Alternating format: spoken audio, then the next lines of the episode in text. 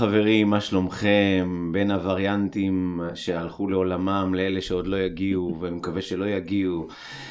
אה, כאן עמי הניג'אר, קומיקאי, שחקן, סטנדאפיסט, אנחנו כבר תקופה ארוכה ביחד. מי שחדש, ברוכים הבאים, מי שישן, תעשו טובה, תשלחו גם לחברים שלכם, אם אתם טובים וטובי לב. ואתם שומעים אותנו בספוטיפיי או באפל פודקאסט, יש שם rate, רייטינג, תשימו איזה ארבעה, חמישה, שישה כוכבים, למרות שזה רק חמישה כוכבים שנתקדם. ותמשיכו לעקוב אחרינו. אה, זהו, אין לי תאריך שאני יכול להזמין אתכם להופעה, למרות שאולי בקרוב נפתח קופות, אבל אתם יכולים תמיד להזמין או אותי או את בת אל לבית, לחברה, לארגון, לצבא, שנבוא לשמח אתכם. ככה, בקיצור דרך, בלי תהליכים, בום, ישר להצחיק ולשמח. ומי שעדיין לא קרא את הספר או נתן לעצמו, לחבר או למישהו מתנה, מה אתם מחכים? יש לינק מתחת לפודקאסט בקרוב, תהיה שמח. אז יאללה, תעשו לעצמכם טוב ונעשה את 2022 יותר שמחה לפחות מ-2021. זהו, סיימתי. ועכשיו, חברים, אני לא יודע איך אתם, אבל אני כל החיים שלי תמיד ידעתי שכשיהיו לי ילדים, אני אהיה מאושר. ואז, ואז אתה פוגש את המציאות. אנחנו שמחים עם הילדים, אנחנו אומללים עם הילדים, אולי בעצם הילדים זה החיים, זה גם וגם וגם וגם וגם. אני יודע רק לשאול, אני לא יודע לענות. לכן היום אני רוצה להיפגש עם אדיר פז, שאפשר להגיד מדריכת הורים? אפשר להגיד מדריכת הורים. מה עוד? אפשר להגיד אימא. אה, אימא, נכון. קודם כל, אה, אישה, אה, אה, בת אדם, נכון. יהודייה, ישראלית, אימא ומדריכת הורים. נכון, ומדריכת הורים ופסיכותרפיסטית ו... וכותבת ומרצה ומנחה הורים כבר 14 שנה. הרבה מאוד ניסיון. אז כשפנית אליי ישר אמרתי וואי זה נושא כאילו האם ילדים זה שמחה? כאילו, האם באמת, אה, כי באמת אנחנו כזה, אני פוגשת הרבה הורים, וכמו שאמרת, אתה יודע, כאילו, אנחנו מסתובבים בעולם, אם הייתה לנו איזושהי פנטזיה, שזה כאילו פסגת האושר, כן? להתחתן וללדת ילדים וזה, ובסוף אה, אנחנו פוגשים את החיים, וזה לא תמיד ככה. אז, אה, אבל במהות זה כן. אבל אני רוצה להתחיל קודם מלמה בכלל, למה בכלל עולה לנו השאלה, איפה השמחה? איפה האושר הזה, איפה, איפה זה בגידול ילדים? כאילו למה זה לא, למה זה לא קיים כל הזמן? למה אנחנו כל הזמן באיזה תסכול כזה, אולי לא אנחנו, כאילו אולי לא זה, אתה יודע, יש אנשים אה, שחיים את החיים וחווים איזשהו תסכול, וכולנו בשגרה מרגישים את זה, אז אני חושבת שאנחנו מתחילים, יוצאים לדרך עם איזושהי פנטזיה, בכל דבר. והפנטזיה מורכבת מ... מ... גם איך גידלו אותנו, וגם אה, התרבות והחברה של כאילו אם אתה כזה תעשה גוגל, family, אה, תכתוב family בגוגל, יעלו לך כל מיני תמונות של משפחות קופצות, משפחות מאושרות, משפחות, אה, לא יודעת, מין תמונות Shutterstock כאלה, אתה יודע, של כאילו, וזה מרכיב איפשהו את ה... איך משפחה אמורה להיות. כאילו כשדמיינתי איך, איך אני אהיה בתור אימא, אז הייתה איזה, לא יודעת, נגיד, אתה יודע אני אשאל אותך, כשחשבת על שתהיה לך משפחה או שיהיו לך ילדים, איזה תמונה עולה לך בראש? אה, עלתה לך אולי. כאילו, אותי מגדל את הילדים באהבה, הילדים עליי, האמת שזה מה שקורה היום. זאת אומרת, ברוך השם, השתבח האל, הדמיון שלי, הדמיון לאושר, אה, כדי שנהיה אבא, די משיק. זאת אומרת, עד כה, תודה רבה לכל ההשגחה העליונה, אני עוד לא התאכזבתי. ברוך השם. אוקיי? וכל הזמן יש אה, נקודות של, כמובן, של נפילות, עצבים, התפוצצויות, כמובן, כמובן, אין פה, אני לא... אנחנו אני, נדבר על הנקודות האלה. אני לא, אני לא מההורים שהייתי מצלמת אותם קופצים עם הילדים, לא. אבל כשאני מסתכל על המכלול, אולי מהמקום שבאתי, מה, מה, מהחיים שעברתי עם עצמי, אני יודע יותר להעריך את זה. זאת אומרת... אה, אתה אומר, את, זה קשור בהכרת הטוב גם. בהכרת הטוב, בפרופורציות, בלדעת אה, על מה לשים את הנקודה, וגם כשאתה מתעצבן להבין שזה חלק מהעניין. אה, תתפסי את המיקרופון, אני מתעטש. לבריאות. זה הווריאנט החדש שעוד לא הגיע לארץ, בקרוב תודה לך, הדבקת אותי. במכס. אז, אבל, אבל רגע, אני אומרת, כאילו, נגיד אנחנו מדמיינים, לא יודעת מה, ארוחת ערב משפחתית, כולם סביב השולחן, Mm, כולם משתפים פחות, פעולה. פחות, רגע, אז פחות. אולי לא אתה, אבל נגיד אנחנו מדמיינים את זה, או שכאילו, אנחנו יושבים אחר הצהריים ורואים את הילדים יושבים ומשחקים, אחד שם את הקוביות, השני מצחיק אותו, השני צר... כאילו, איזה מין משהו, אנחנו מדמיינים, כל אחד בדרכו, לפעמים מדמיינים אצל השכנים. זה בדרך כלל אצל השכנים, אבל אנחנו מדמיינים איזה משהו הרמוני. הרמוני, זורם, שאני אומרת משהו ובן הזוג שלי מסכים איתי, ואם הוא לא מסכים איתי אז הוא יודע ל... אין, אין קונפליקט, ובפועל, בפועל, זה לא תמיד ככה. אנחנו יושבים לארוחה והאח תפס לשני את הכיסא ולא בדיוק רוצה לזוז וההוא מתחיל לריב וזה בדיוק מציק והבני זוג לא תמיד יודעים בדיוק לתקשר וקשה. זה הרבה יותר קשה, המציאות דורשת איזושהי עבודה יומיומית וכשאנחנו פוגשים את הילד שלא רוצה לאכול את מה שנתנו, לא בדיוק רוצה לשחק, לא רוצה לקום לבית ספר, אה, לא, לא יודע, אחים שרבים כל הזמן, כאילו פתאום התמונה ההרמונית הזאת, אתה אומר רגע מה אני עושה לו בסדר? ואנחנו מתחילים להרגיש מתוסכלים כי כאילו אולי אולי אולי אני לא בסדר הילדים מקולקלים משהו פה בטוח לא עובד משהו פה בטוח לא נכון. אז אני רוצה בתור התחלה להגיד זה לא יש, זה לא אומר שמשהו לא עובד Welcome to life. אלה החיים. ומה שאמרת שהיום אני חושבת שאני שומעת מה שאתה אומרת אני נמצא באיזושהי מדרגה ש... שיודעת להכיר טוב גם על המקומות האלה של קונפליקט ושל דברים שלא הולכים בדיוק חלק, אני יכולה להוסיף ולהגיד שאלה המקומות של התיקון, אלה המקומות ששם יש למידה. זאת אומרת איפה שיש קושי שם מסתתרת איזושהי אה, אפשרות הזדמנות ללמידה להתפתחות לא דווקא איפה שנוח כאילו אם הכל היה ישר הרמוני אז איך היינו צומחים איך היינו מתפתחים. זאת אומרת שאם אומרים ביהדות שאתה פוגש את הצד השני שלך את אשתך היא באה לתיקון שלך את אומרת בסדר עכשיו אני מביא לך עוד תיקון את הילדים גם משמעית, הם באו לתקן. חד משמעית הבית זה הילדים הם בית ספר להתפתחות אישית הכי טוב בעולם. הם שליח טוב אני ככה רואה את זה, על הכדור, כל פעם שהורים מגיעים, הם אומרים, באנו בגלל דני, אני ישר מתקנת אותם, באתם בזכות. הם ישר אומרים לי, סבבה, סבבה, בזכות, בזכות, כאילו, לא, הוא לא מקשיב לי, הוא מעצבן, הוא מתווכח, הוא עקשן, הוא זה, זה, סבבה. עד סוף הפגישה הם מבינים למה, למה, כמה זכויות יש לדני שהביא אותם כדי ללמוד משהו על עצמם, כדי שהם יוכלו לעלות מדרגה, ואז גם הוא יוכל לעשות את זה. כי ילדים לא יכולים לעלות קומה, אם אנחנו לא עושים את זה קודם.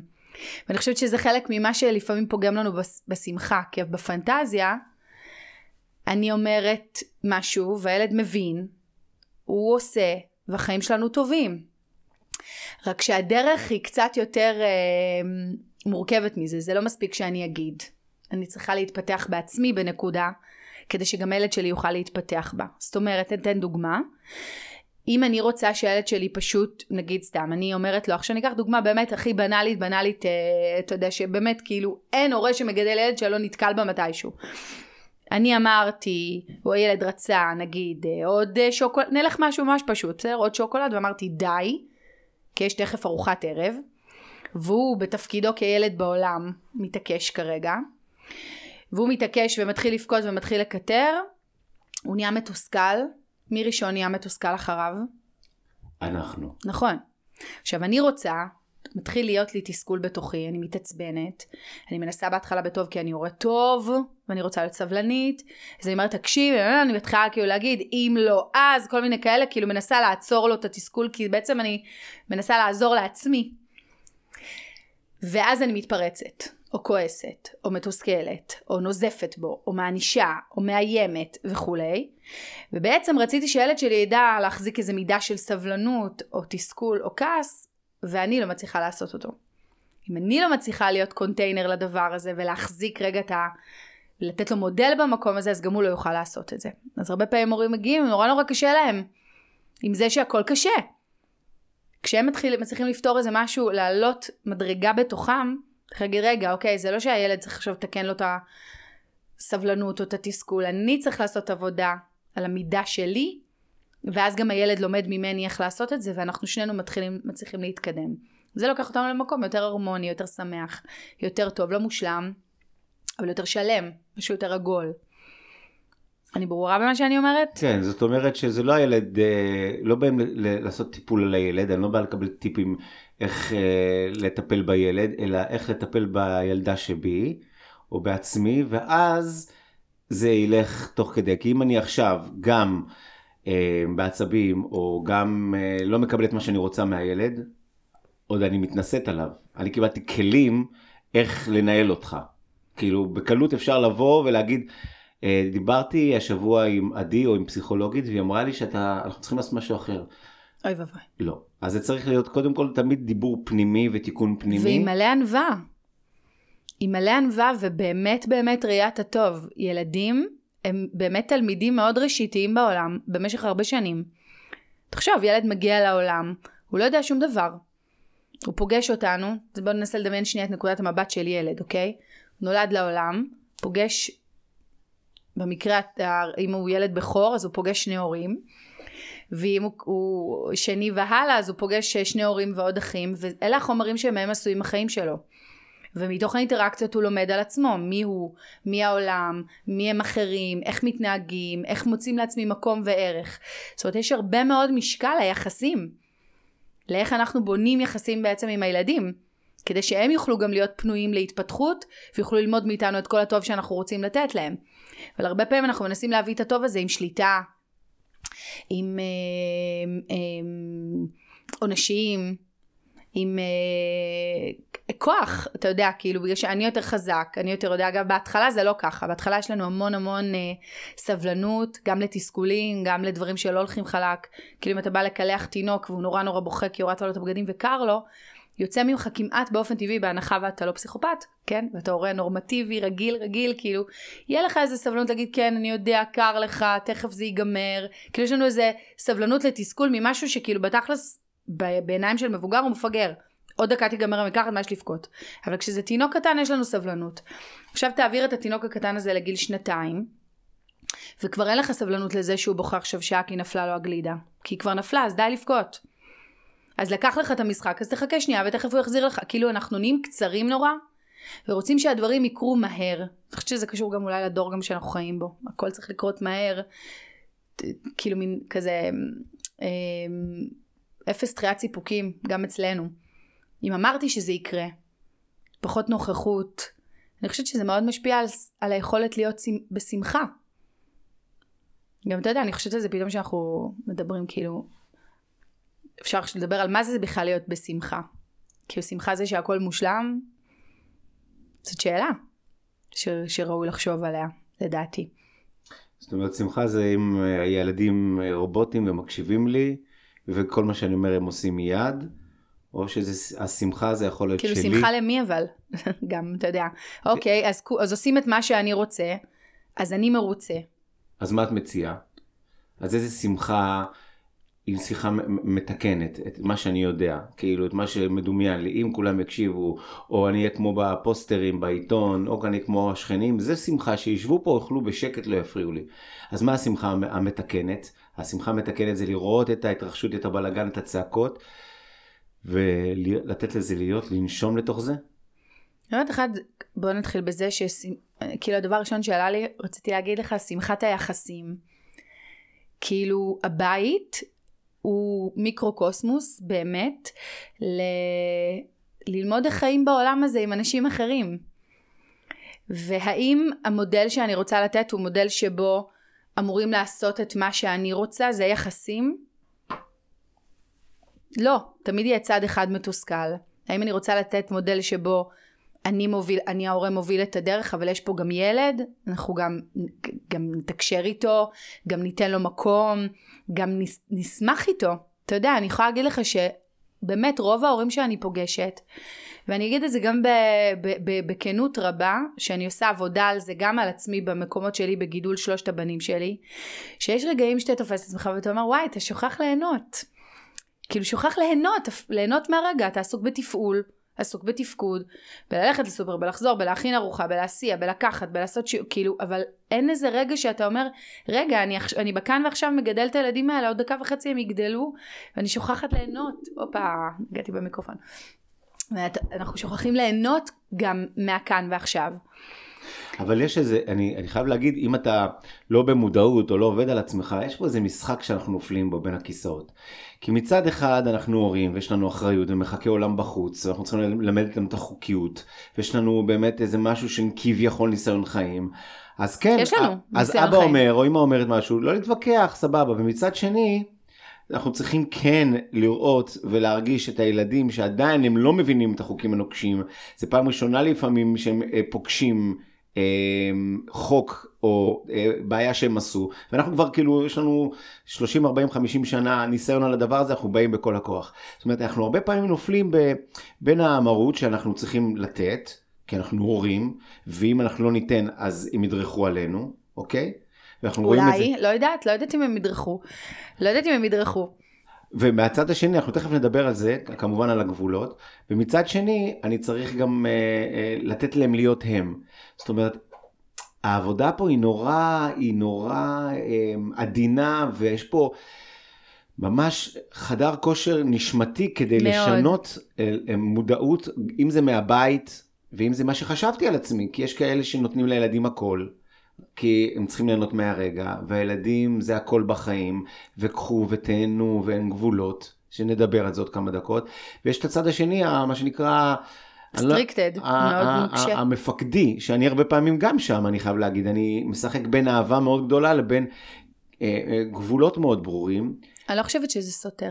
אז, אז, אז בואו רגע, בואי נדבר רגע איך כן אפשר לשלב, ונדבר רגע על, סוג, על סוגי ההורים. סוגי ההורים שהם רוצים להיות חברים כביכול של הילדים ולחיות ולחוות איתם את החיים ונותנים להם כמעט לעשות הכל, ואז מה קורה בדרך? מול ההורים שחברות בצד, עכשיו זה אבא מלמד על החיים, יאללה דבריי. אני, אני אגיד לך ככה, קודם כל, קר, קרה ב, נגיד בעשורים האחרונים, שינוי מאוד מאוד גדול. אם תסתכל נגיד על ההורים שלנו, אנחנו, אתה גם 40 כזה? כן, עוד ארבע שנים חמישים, אבל את מחמיאה לי. אתה צעיר, אתה נראה ממש צעיר. אה, אבל לא משנה, נגיד אה, סביב 45, אז נגיד ההורים שלנו, אה, ובוודאי הסבים והסבתות, היו יותר דור של כי ככה אמרתי, חכה חכה שאבא יבוא, כי ככה אמרתי. אה, ילדים עשו כי הם, אה, אתה יודע, פחדו גם הרבה פעמים, כי אה, תמיד הבדיחה זה כזה, אבא שלי לא היה צריך להגיד שום דבר, הוא רק היה מסתכל, וזהו, ואנחנו היינו יודעים כאילו מה... מה וזה לא קשור, ידענו שהוא אוהב והכל וזה, אבל כאילו היה איזה משהו כזה ב... אני אגיד את זה בס... כאילו בסמכות, זה, לדעתי זה לא, לא תמיד היה סמכות, זה הרבה פעמים היה, אתה יודע, נוקשות מאוד מאוד גדולה. פחות יחסים, יותר כאילו יש היררכיה. אבא, פעם פעם פעם זה האבא בן בכור, אחר כך אמא, השנים השתנו. כן, אבא, אימא, ילדים, ו- וזהו, וזה נורא נורא ברור שאם אבא חושב משהו מסוים, זה ממש לא מעניין מה אתה חושב. או מה אתה מרגיש, זה בכלל, כאילו מי דיבר על רגשות. עם השנים והתפתחות זכויות הילד וכו' וכו' וכו', הילדים שמו אותה מאוד מאוד במרכז, אמרו רגע, ילד הוא בן אדם, יש לו רגשות, יש לו זכויות, צריך לכבד אותו, והלכנו כמו מטוטלת לכיוון השני, ושמו מאוד מאוד את הילד במרכז, ויש לזה המון המון נזקים גם, אוקיי? כי בעצם פינוק נהיה המכה הכי גדולה, אני חושבת שהיום אם אפשר להגדיר מה האסון הכי הכי גדול שיכול לקרות לילד, זה שישימו אותו ורק אותו במרכז, אני לא אומרת מבחינת תחושת ערך, זה מאוד, אה, זו מלאכה מאוד עדינה, כן?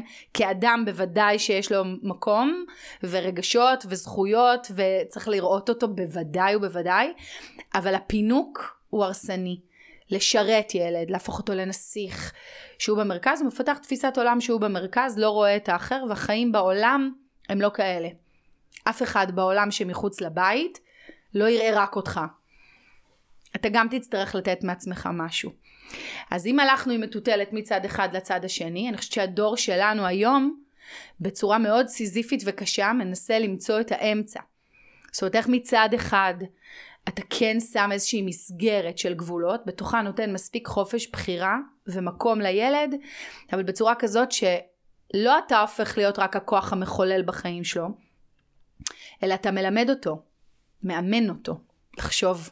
אתה יודע, מאמן זה גם אמונה, זה גם המקום הזה שבו בסוף הילד שלי יוצא, אין לו, בטלוויזיה תמיד יש את הנאבה, אתה יודע, את הכאילו אוזנייה הזאת שזה... אין לי אוזנייה לשים לילד שלי באוזן, ללחוש לו תמיד את התשובה הנכונה, להגיד לו תמיד מה, מה נכון. להגיד, כשהוא קטן והוא לידי, אולי זה קל. זה גם מאוד מתעתע. אבל כשהם גדלים, מה שאנחנו רוצים לעשות בגיל הרך, זה לשים שם איזה שהם יסודות של בתוך ערכים שחשובים וגבולות שלך כהורה, ללמד את הילד שלך לחשוב, להבחין בין טוב לרע, לפתוח אפשרויות של איך אני מגיב. ואת זה אי אפשר לעשות כשרק אנחנו כל הזמן מרביצים בהם תורה ואומרים להם מה לעשות. אנחנו נותנים איזושהי מסגרת, מאפשרים לילד גם לעשות בחירות, גם לטעות. אז רגע. לחוות את המשמעויות של הבחירות שלו, אבל- וזה מגיל קטן. אבל צריך להיות כמו בחיים, תראי, העניין הזה של כמו בחיים זה משהו שמאוד מלווה אותי. אני תמיד חושב מה היה קורה אם עכשיו הוא היה בחיים. אני לא מדבר על ילד בן שנה, אני מדבר על ילד תן בן דוגמה. שמונה וחצי. לצורך העניין, אם ילד או ילדה מתנהגים בצורה מסוימת בבית ספר או בבית, אוקיי, בצורה שחוזרת על עצמה, ואת מסבירה כמה הדבר הזה יכול לפגוע בו ובאחרים, אוקיי? את מסבירה פעם, פעמיים, שלוש, ארבע, ברמה של להסתכל אה, בגובה העיניים, בלי צעקות, בלי כלום. חשוב. איפה מגיע המקום הזה של הגבול והעונש? אתה אומר, תקשיב, זה בחירה שלך. בפעם הבאה שאתה תעשה, תבין, אתה תעשה את זה, מה שיקרה זה 1, 2, 3. אני לא אומר לך מה לבחור, אבל תדע שאם לצורך העניין אה, אה, תצא מהשיעור בלי אישור כמה פעמים, אחרי שהודיעו לך, אז תגיע הביתה ואני אדע על זה, אתה תספר לי, כי אנחנו מדברים, או המורה תספר לי. זה התברכת אם הוא יספר לך. יש הרבה ילדים שלא, לא, אתה, ברור שלא, ברור שלא יש יספר. הרבה ילדים, לא, לא, אולי כן אגב. הוא לא יספר, הוא לא יספר, הוא לא יספר. אני מדבר על אה, בן של שכנים. ברור. אז נגיד אם המורה שולחת לי הודעה, כן, הוא יצא היום בפעם הרביעית ולא שאל אותי אפילו. אז פה אני יכול להגיד לו, אתה זוכר שניהלנו איזה מאזן? אז במאזן הזה היום אתה לא במחשב. אבל אבא, מה... זה?" אתה זוכר שאמרתי שאתה מחליט? אתה החלטת בכל זאת לצאת מהכיתה. תבין שיש לזה אמ, אה, עונש. עכשיו, למה, מה אני חושב? אני מחיר. חושב על, על החיים. בחיים ככה זה עובד. בחיים זה עובד.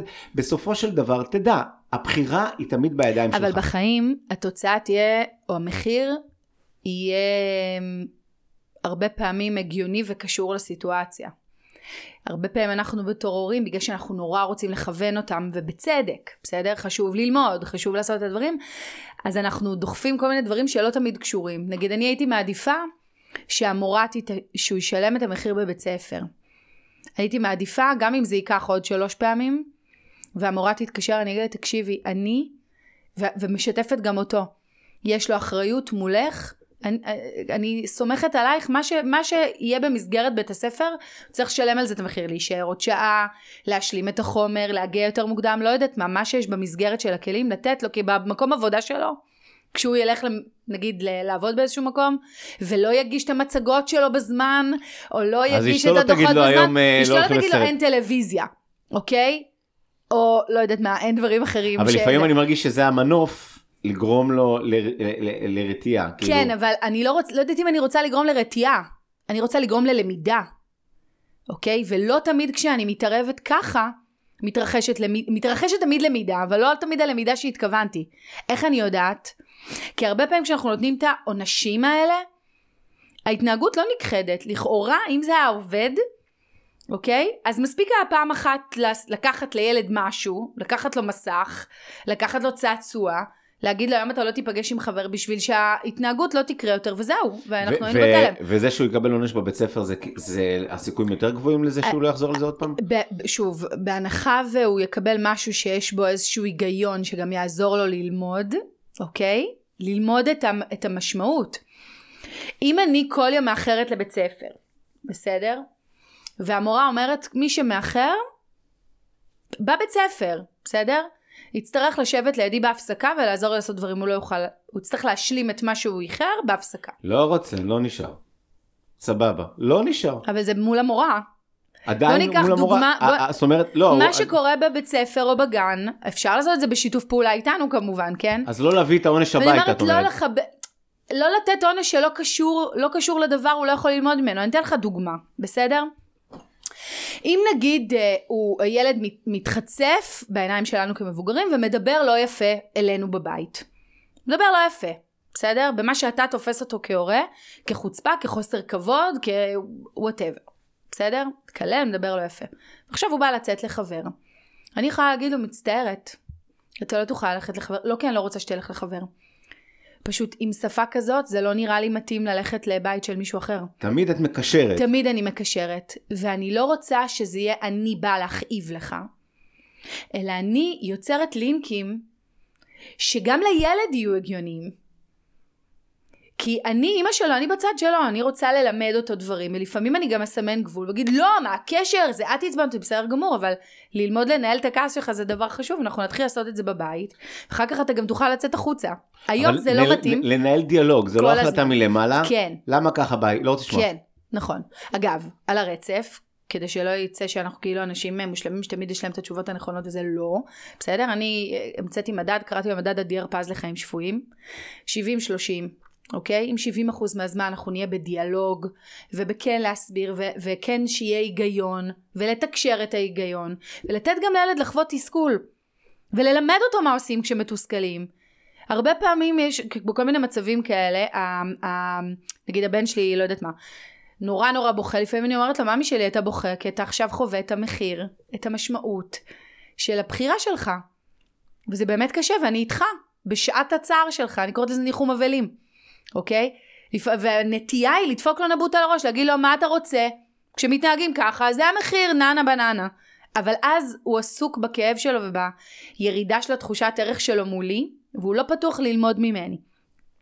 אבל כשאני נמצאת במקום הזה שגם מסביר וגם כרגע אני רואה אותו בצערו ואני לא שופטת אותו על צערו. אני אומרת הוא כרגע עשה איזושהי בחירה.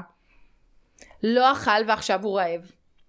אירוע שמאוד קשה להרבה הורים יהודים, יהודים, ישראלים, אוקיי? הורים ישראלים, מאוד קשה להם עם... אה, בסדר, לא אכלת, סיימת, אני לא כועסת. אתה יכול לאכול כרגע תפוח, אני לא פותחת את המטבח. לא, אבל אני רואה, בסדר גמור, ממי שלי, אני לא, לא אתן לך אוכל. הנה תפוח. מחר ננסה לתכנן את הזמן יותר טוב, אני בצד שלך. אבל היום כבר נגמר. כי היום זה זה, ומחר את אותו מנגנון של היגיון ושלכל דבר יש, יש רווחים, שהוא הרוויח בזמן ארוחת ערב, מה שבא לו, על הכיפאק. נגמרה ארוחת ערב, עכשיו הוא יכול לאכול רק תפוח. ואני איתו. אני לא ארעיב אותו, אני לא עושה לו דווקא, אני לא כועסת עליו על איזה ילד אה, רעתה שלא אכלת ועכשיו מגיע לך שתהיה רעב, לא, אנחנו לא שם. אנחנו, אני, קורא, אני אומרת כאילו מורי דרך, מורי נבוכים בעולם הזה בשביל ילדים.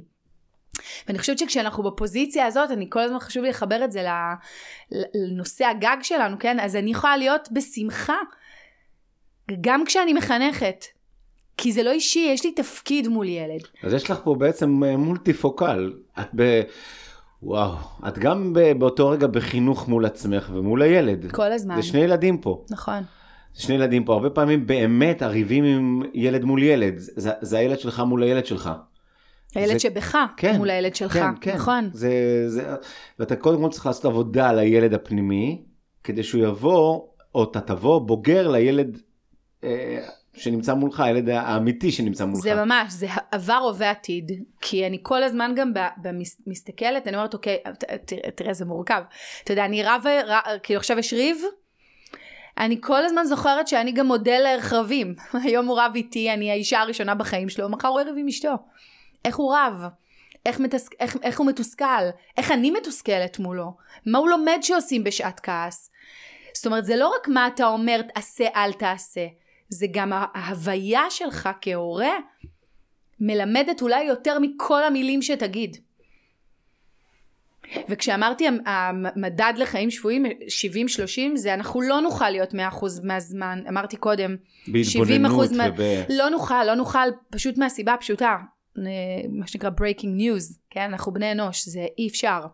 אנחנו לא נצליח כל הזמן להיות גם לראות את כל, את כל הרבדים באותו רגע אבל אם ננסה 70% מהזמן להיות בכוונה, זה מספיק, בכוונה מלאה לדיאלוג, לתקשורת, ללחשוב אני מכינה את הילד הזה לעולם בלעדיי. זה משפט חשוב. אני מכינה את הילד הזה לחיים בלעדיי. אני רוצה שיהיה לו, זה אפילו מרגש אותי להגיד את זה, שיהיה לו ביטחון, שיהיה לו יכולת לחשוב גם בלי שאני לוחשת לו את התשובה לאוזן, שהוא ידע גם להרגיש, להגיד קשה לי, אני מתוסכל, עכשיו אני עצוב כי קשה לי עם זה שיש משמעות למה שעשיתי. ואני צריך עזרה. אני צריך עזרה, אני מוכן ללמוד. מחר יום חדש, כאילו כל החבילה הזאת בעיניי היא חבילה מאוד מאוד חשובה, אבל בחלק מהזמן לא נצליח להיות אותה. וזה חלק שאנחנו הרבה פעמים מלקים את עצמנו עליו. עם המון רגשות אשם, וכאילו למה הגבתי ככה, ויכולתי להגיב אחרת, ולמה כעסתי. אז אני, אנחנו בני אנוש, ולפעמים אנחנו גם נכעס, הילדים שלנו לא צריכים הורים מושלמים. הם לא צריכים מודל אנושי, אמיתי.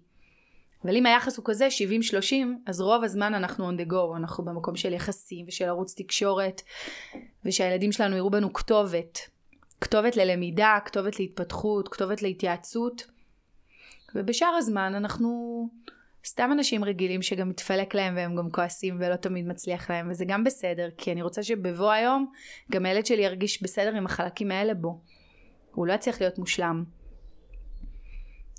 זה, זה חשוב בעיניי זה חשוב מאוד. וזה קשה. החיים לפעמים כאלה.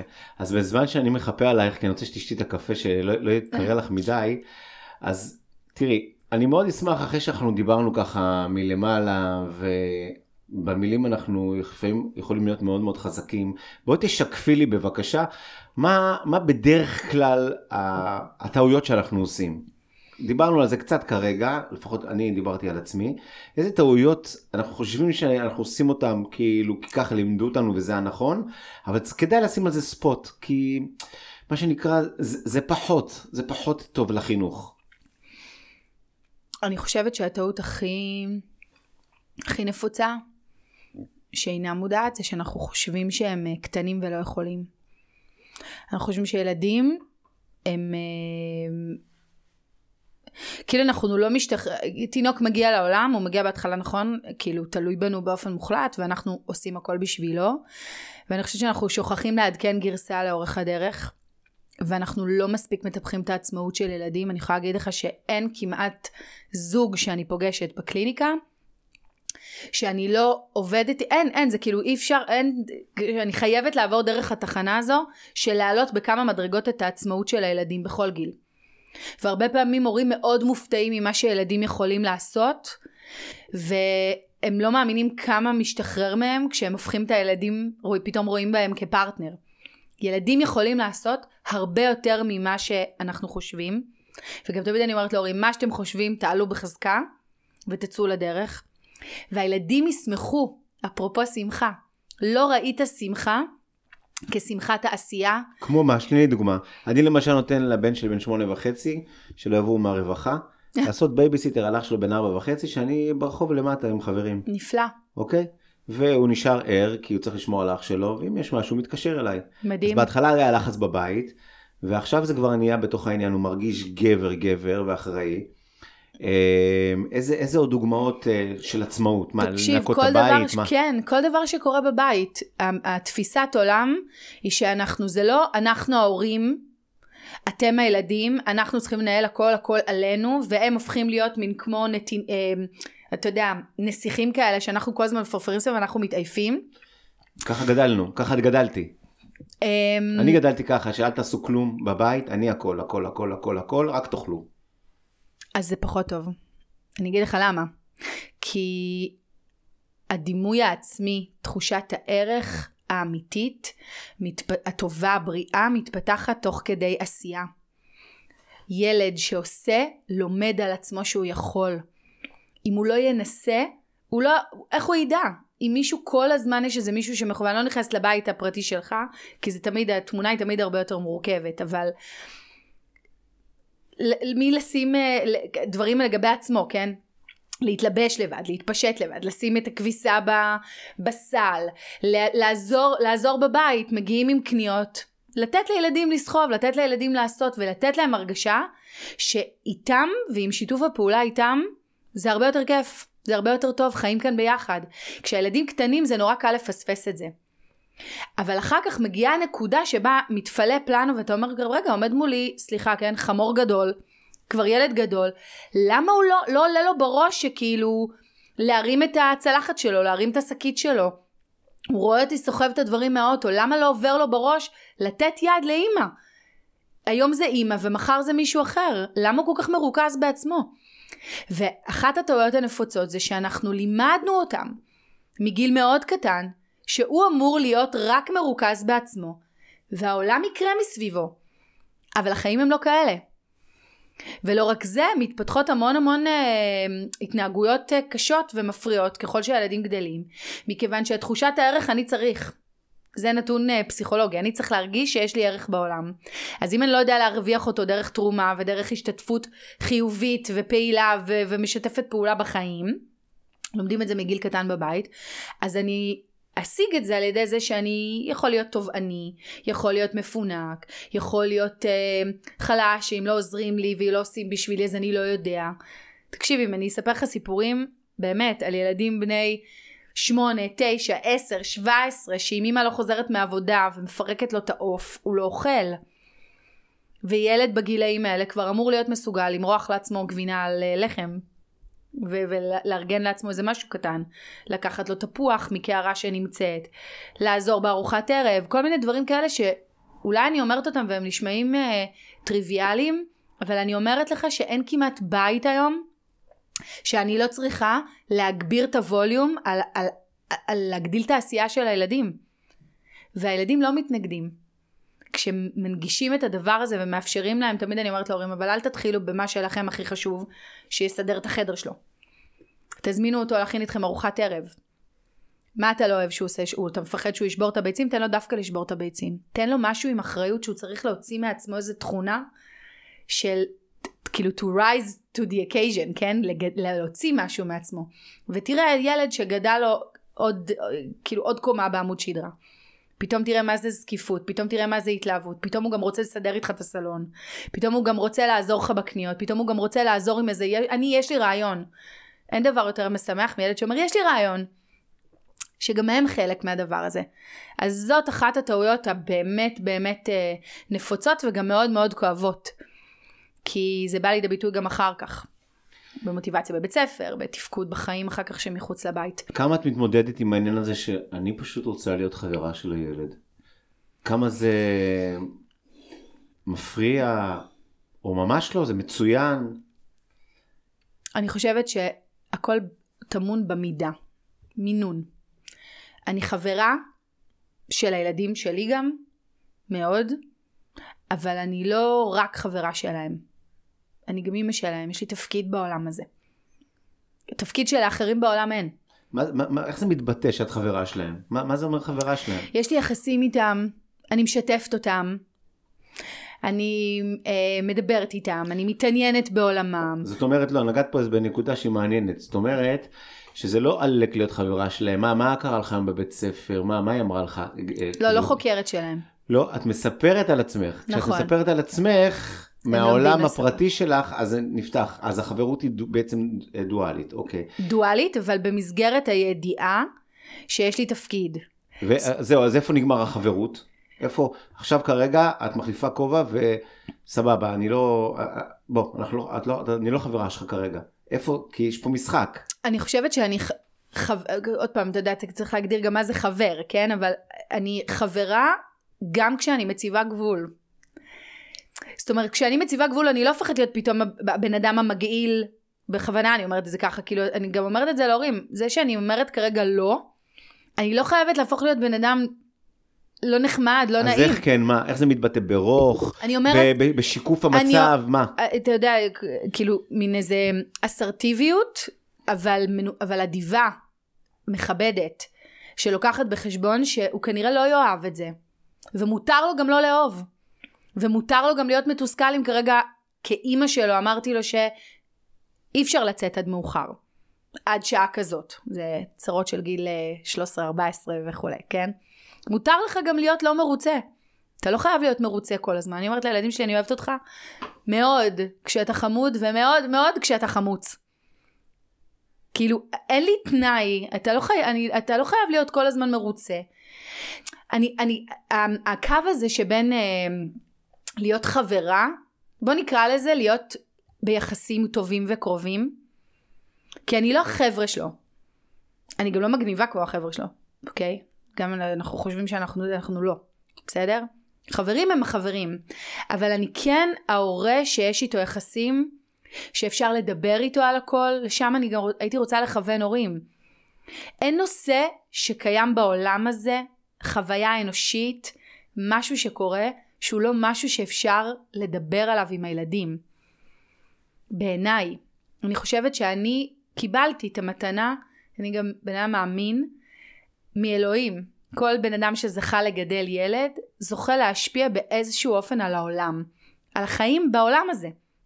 הילדים שאתה תגדל יצאו לעולם לעשות דברים, לתרום איזושהי תרומה, לעשות משהו, הם לא צריכים להיות הכי הכי, הם צריכים להיות אנשים, בני אדם, אנחנו מגדלים בני אדם, זה לא מפעל, אה, לא יודעת, זה לא מכונה, זה, זה בן אנוש, זה דבר מאוד מאוד מורכב. אז בשביל זה יחסים, אתה לא יכול לגדל ילד ולחנך ילד בלי לברוא איתו ערוץ של יחסים. אז לזה אני קוראת להיות חברה. זאת אומרת, דווקא במקומות, אני עכשיו מנסה להבין, דווקא במקומות של, במקומות של האתנחתא, שכלום לא קורה. שאנחנו בדרך לבית ספר או לגן, שאנחנו בטיול, שאנחנו רואים טלוויזיה, שאנחנו הולכים להשכיב אותם לישון. דווקא במקומות האלה, שאתה עכשיו לא באחריות של השגחה, או של אה, עונש, לימודים, אה, אוכל, אה, מקלחת, המקומות האלה, המקומות האלה של הבילוי so called, בזמן איכות, שם זה המקום לפתח את החברות, לספר קצת על עצמך, ומה עבר עליך היום, ומה ביאס אותך היום, ואז יכול להיות שהצד השני גם משתף. הרגעים האלה, אם אתה מחזק אותם, כמו חדר כושר, כמו אה, אה, אימון הדדי, כמו אה, חברות כזאת, ברגעים שעכשיו עלה לך עליו, או שהוא חרג מה... אז המיכל מלא. אז המיכל מלא. נכון. וגם אפשר להביא משם. זאת אומרת, למה, למה הדבר דומה זה, זה כאילו אנחנו ממלאים קצת את הזיכרון, את הזיכרון הרגשי, שהאבא ואימא הם לא צד אחד. הם גם וגם וגם וגם. והם דמות עגולה. אתה יודע, כשאני אומרת להורים, למשל, תספרו להם משהו על העבודה שלכם. אז אומרים, וזה משעמם את העבודה שלי, ואני כאילו הולך למשרד כל יום וזה, זה משעמם. אני אומרת, אבל, אבל לך זה משעמם, אבל הילד הוא, הוא כמה שנים, הוא בן חמש, הוא אין לו שנים בעולם. מה זה, מה זה הדבר הזה שנקרא עבודה, שכל המבוגרים האלה הולכים לשם?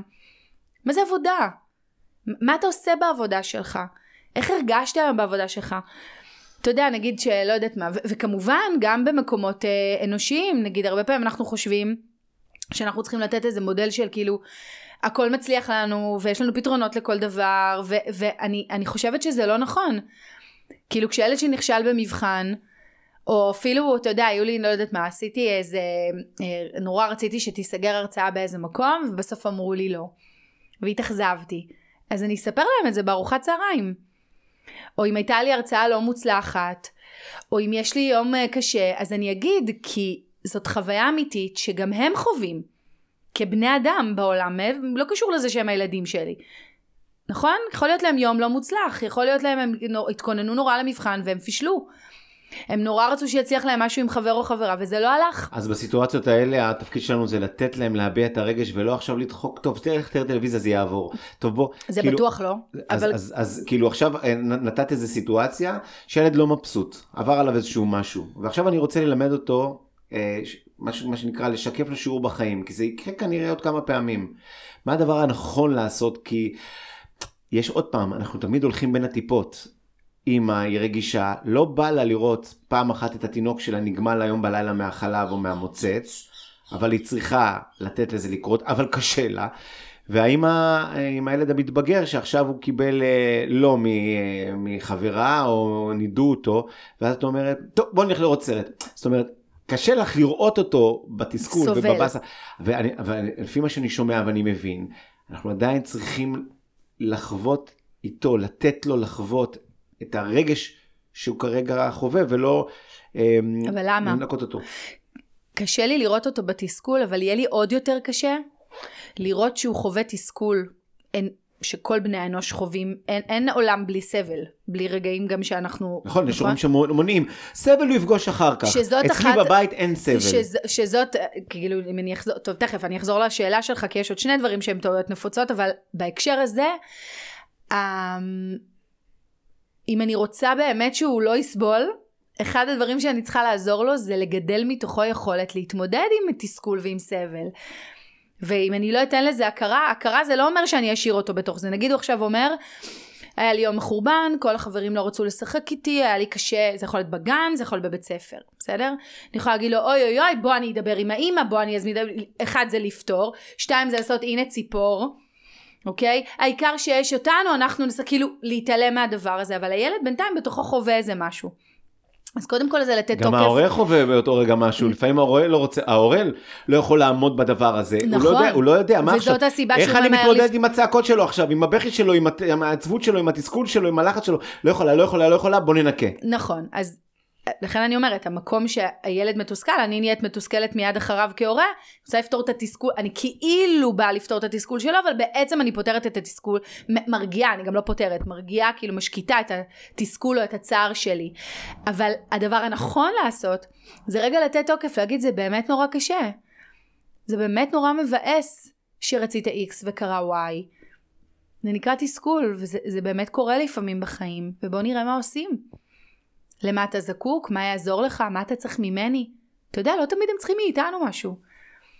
תחשוב, תחשוב על עצמנו, כן? אם לך קורה משהו, לא תמיד אתה צריך שאני, נגיד, אתה, אתה בא ואתה מספר, לא תמיד אתה צריך שמישהו יפתור לך. לפעמים אתה רק צריך שמישהו יגיד לך, וואלה, עמי, זה באמת אה, באסה. אני יכול לעזור במשהו?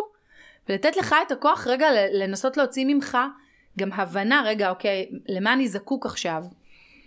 לפעמים אני צריך פתרון, ולפעמים אני רק צריך לשים ראש, ולפעמים אני רק צריך רגע שקט, ולתת לדבר רגע לעבור ולהיות, בלי להיבהל ממנו. אבל המהירות שאנחנו באים לפתור, וגם לנסות לייצר כל מיני, אה, אני קוראת לזה דרכים עוקפות תסכול. כי הרבה פעמים ההורה הוא, הוא מאוד מאוד לוחץ על, לא, תכין את השיעורים, תסדר את התיק, כשהמורה לא תכעס, ש... כאילו שנייה, בוא ניתן לדבר רגע לקרות. זה לא לחצות את הכביש ולהידרס, זה בסך הכל לא תהיה לו מערכת. ויכול להיות שהוא יגיע עם מערכת של יום שני ביום רביעי.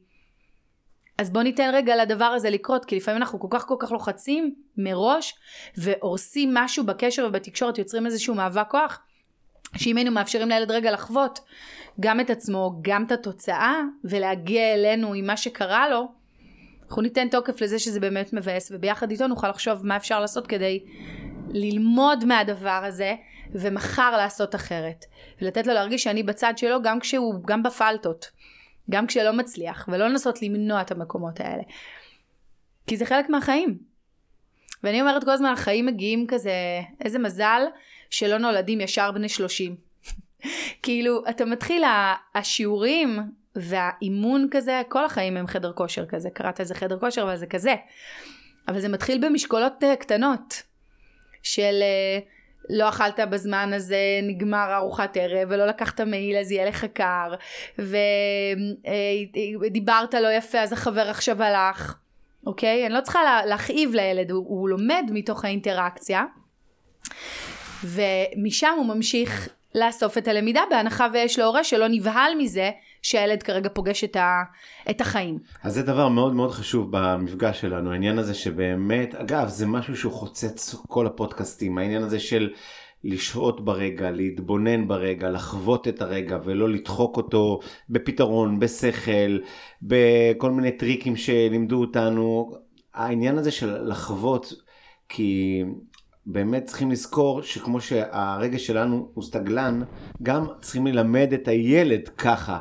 להרגיש מה זה פעם ראשונה תסכול. עכשיו זה ליד אימא, אז היא, היא משקפת לו. אבל מה התפקיד של אימא? מה התפקיד של אימא?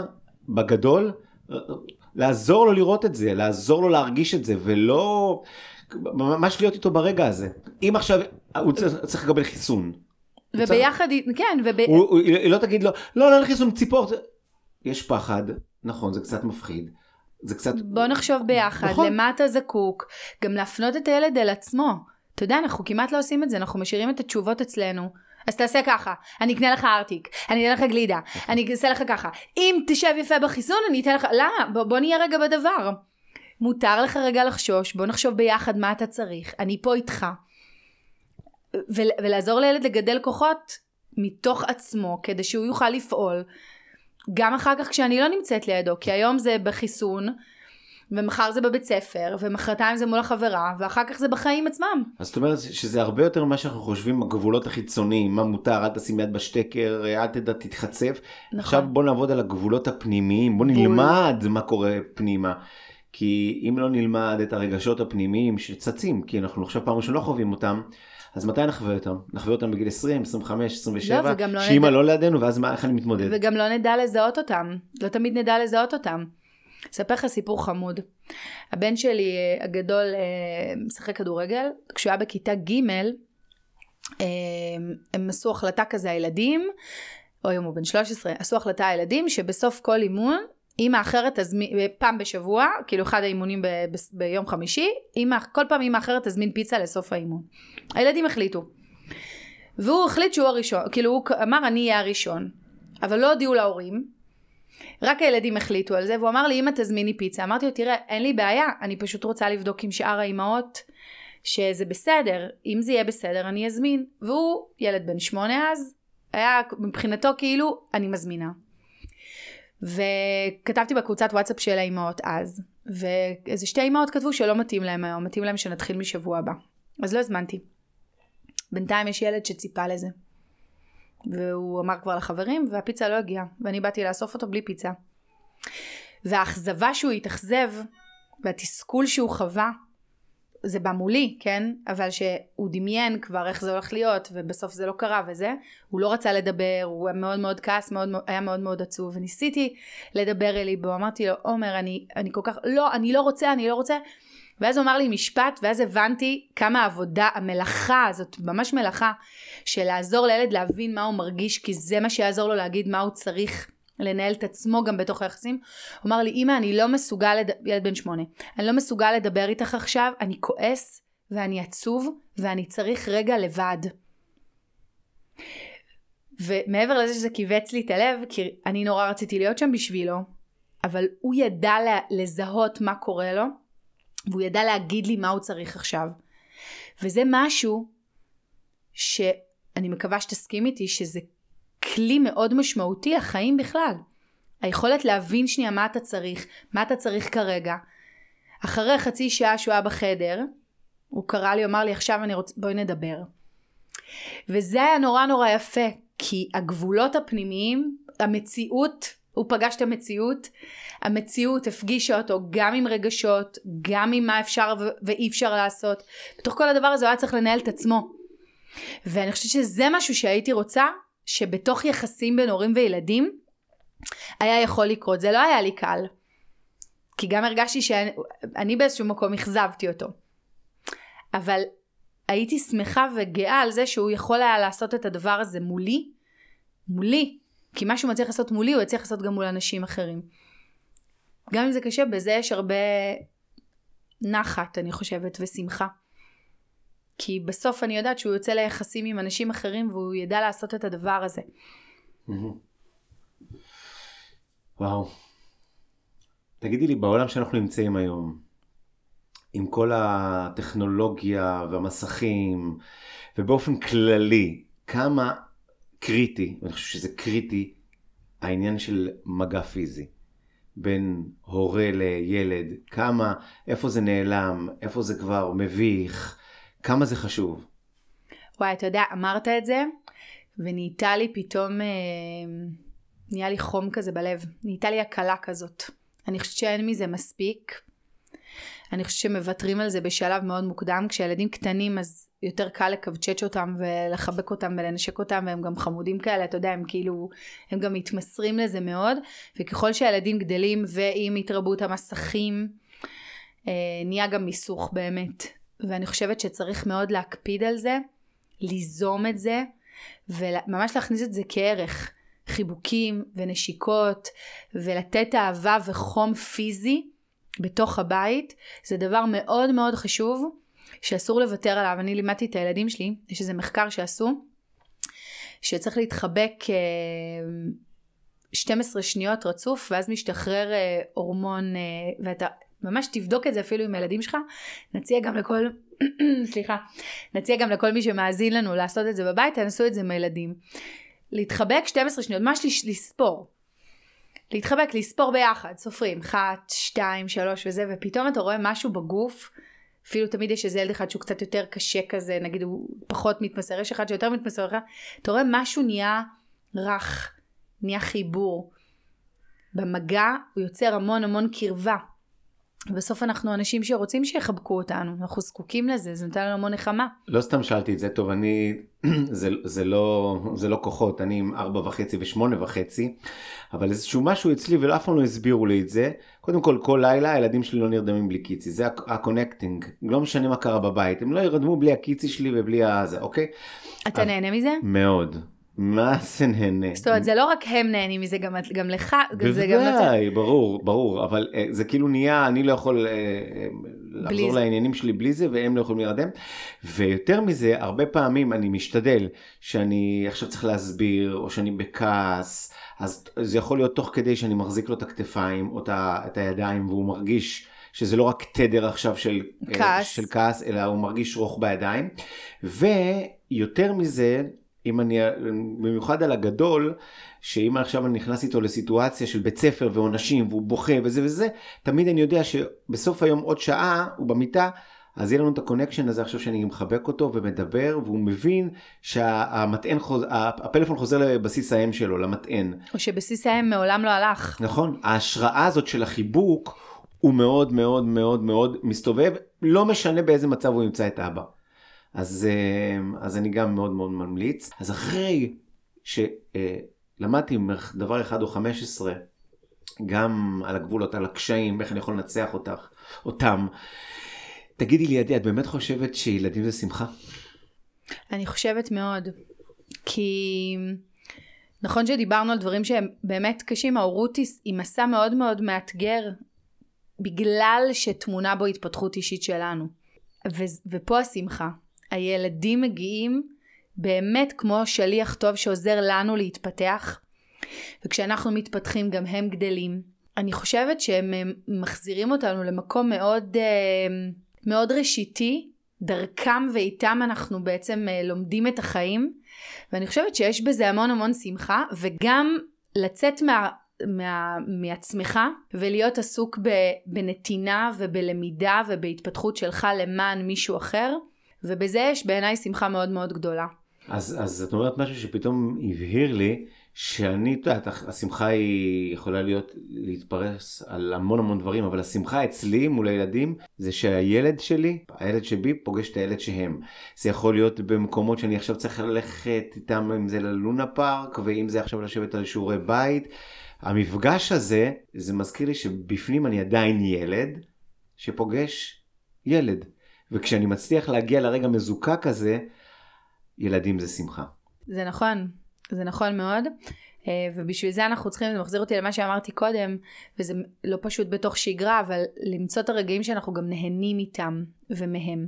לא רק מתפעלים, לא רק מסיעים, לא רק לוקחים, לא רק מאכילים, אלא גם, אה, גם נהנים. פעם לקחתי את הילדים שלי, נסענו לצפון לאיזה אה, מין כמו פארק כזה, והיו שם טרמפולינות ענקיות. ותמיד זה כזה לילדים, וסוף סוף זה היה בגודל שגם מבוגרים יכולים לעלות, אז עליתי, חלצתי נעליים, ועליתי והתחלתי לקפוץ, וקפצתי וקפצתי, וכל כך כל כך נהניתי, ופתאום קלטתי את שלושת הילדים יושבים, מסתכלים עליי בעיניים כאלה של כאילו, וואו, זה, זה, זה, איזה כיף לראות את אימא ככה. עם הילדה. את אימא ככה, קופצת וצוחקת, ובאמת, זה היה איזה רגע, והם התחילו לקפוץ ביחד איתי, וזה באמת היה איזשהו רגע שעשה לי דמעות, כי אמרתי, כאילו, צריך עוד וכאלה בשגרה, לצחוק, ליהנות, לבלות, לעשות דברים ביחד.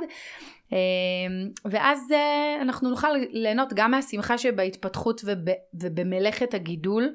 שהפירות מגיעים בשוטף פלוס 30 שנה, כן, זה לא מגיע מיידית, אבל זה שווה את ההשקעה, אחר כך זה באמת נחת ושמחה גדולה כשאתה רואה שהילד שלך גדל, גדל, צמח בדרכים שכיוונת, וגם ליהנות מהרגעים האלה שהילד שבך נפגש עם הילד איתו.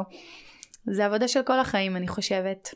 הכי שווה לך, בעולם. זה, זאת הייתה שיחה מאוד מאוד מאוד רחבה, שמנסה לגעת בהמון המון דברים מבחינתי. נכון. זה הסוג של מבוא. בכלל מבוא בהדרכת הורים, זה אפילו לא נכנסנו פנימה למקומות כי... כי, כי זה עולם. כי, נכון, אבל אם יש מישהו עכשיו, עכשיו ששומע, עכשיו שנוסע או נוסעת ואומרת, לא, בבקשה, למה לא דיברתם על ה... ניו, איזה באס, רציתי שתגיעו ל... מה הבעיה? יש מייל מתחת לפודקאסט, חיים של אבא. שלחי שאלה או רעיון לפודקאסט, אפילו עם עדי. למה לא שאלת את עדי? יש מצב שאנחנו נפגוש את עדי עוד פעם רק על השאלה שלך או שלך. נכון. אנחנו נשתדל מאוד מאוד לענות לכם. אה, עדי, אז קודם כל תודה רבה שאירחת אותנו בקליניקה המדהימה שלך. תודה. איך אנחנו מגיעים אלייך? עכשיו אני רוצה הדרכת הורים ככה פר אקסלנס, איך מגיעים אלייך? עדי הרפז בגוגל, יעלה הכל, יש מלא, יש הכל. עדי הרפז, אוקיי, אם את רוצה תשלחי לי לינק ואני אשים את זה גם מתחת לפודקאסט וגם תוכלו להגיע. וגם אתם, חברים יקרים, אוהבים, אהובים, תמשיכו כל הזמן להעמיק ללמוד, לשפוך את הכוס של הידע שקיבלתם מהבית, או שחינכתם את עצמכם, כדי למלא חדש, כל הזמן חדש. אולי אנחנו לא מתנהגים כמו, ש... כמו שצריך לעצמנו, או לבת זוג שלנו, או לילדים שלנו. אגב, זה מביא שמחה. נכון. אגב, בחסידות אומרים, שמחה זו השגה רוחנית, זה לא כסף. מה זה השגה רוחנית? אם פעם דיברתי ככה, היום אני מדבר בצורה אחרת. אם פעם המחשבה שלי הייתה נוקשת, או מפחידה, או לחוצה, היום אני יכול את אותו דבר להשיג בדרך אחרת, ואז אתה אומר, יו, איזה יופי, גדלתי. זה כל כך מדהים מה שאתה אומר, כי זה ממש מתקשר למה שדיברנו, על, על לראות את הרגש ולהצליח להיות שם בנוכחות. זה, זה ממש זה. יש השגה רוחנית גם בהורות. אז תודה רבה לך עדי, ואם אתם שמעתם בין לבין את עדי אומרת שהיא מלמדת את הילדים מה זה נתינה ומה זה להתנדב ומה זה למשוך ולתת דברים ליקום וממש להשפיע, תשפיעו גם אתם. תעשו share, תעשו רייט, תפיצו את זה בוואטסאפ, באינסטגרם, יש כל כך הרבה אנשים שרוצים לדעת איך לגדל את הילדים נכון, איך לגדל את עצמם נכון. מה אכפת לכם? ילדים זה שמחה, גם החיים זה שמחה. אז בואו נחליט את זה. עדי, תודה רבה לך על הכל. תודה לך, עמי, איזה כיף, באמת. אני מאחל לנו, ואני מאחל לעצמי לקחת ממך לפחות, לפחות טיפ אחד, כדי לגרום לי ולילדים ולאשתי להיות יותר שמחים בבית. אמן. תודה רבה. תודה לך.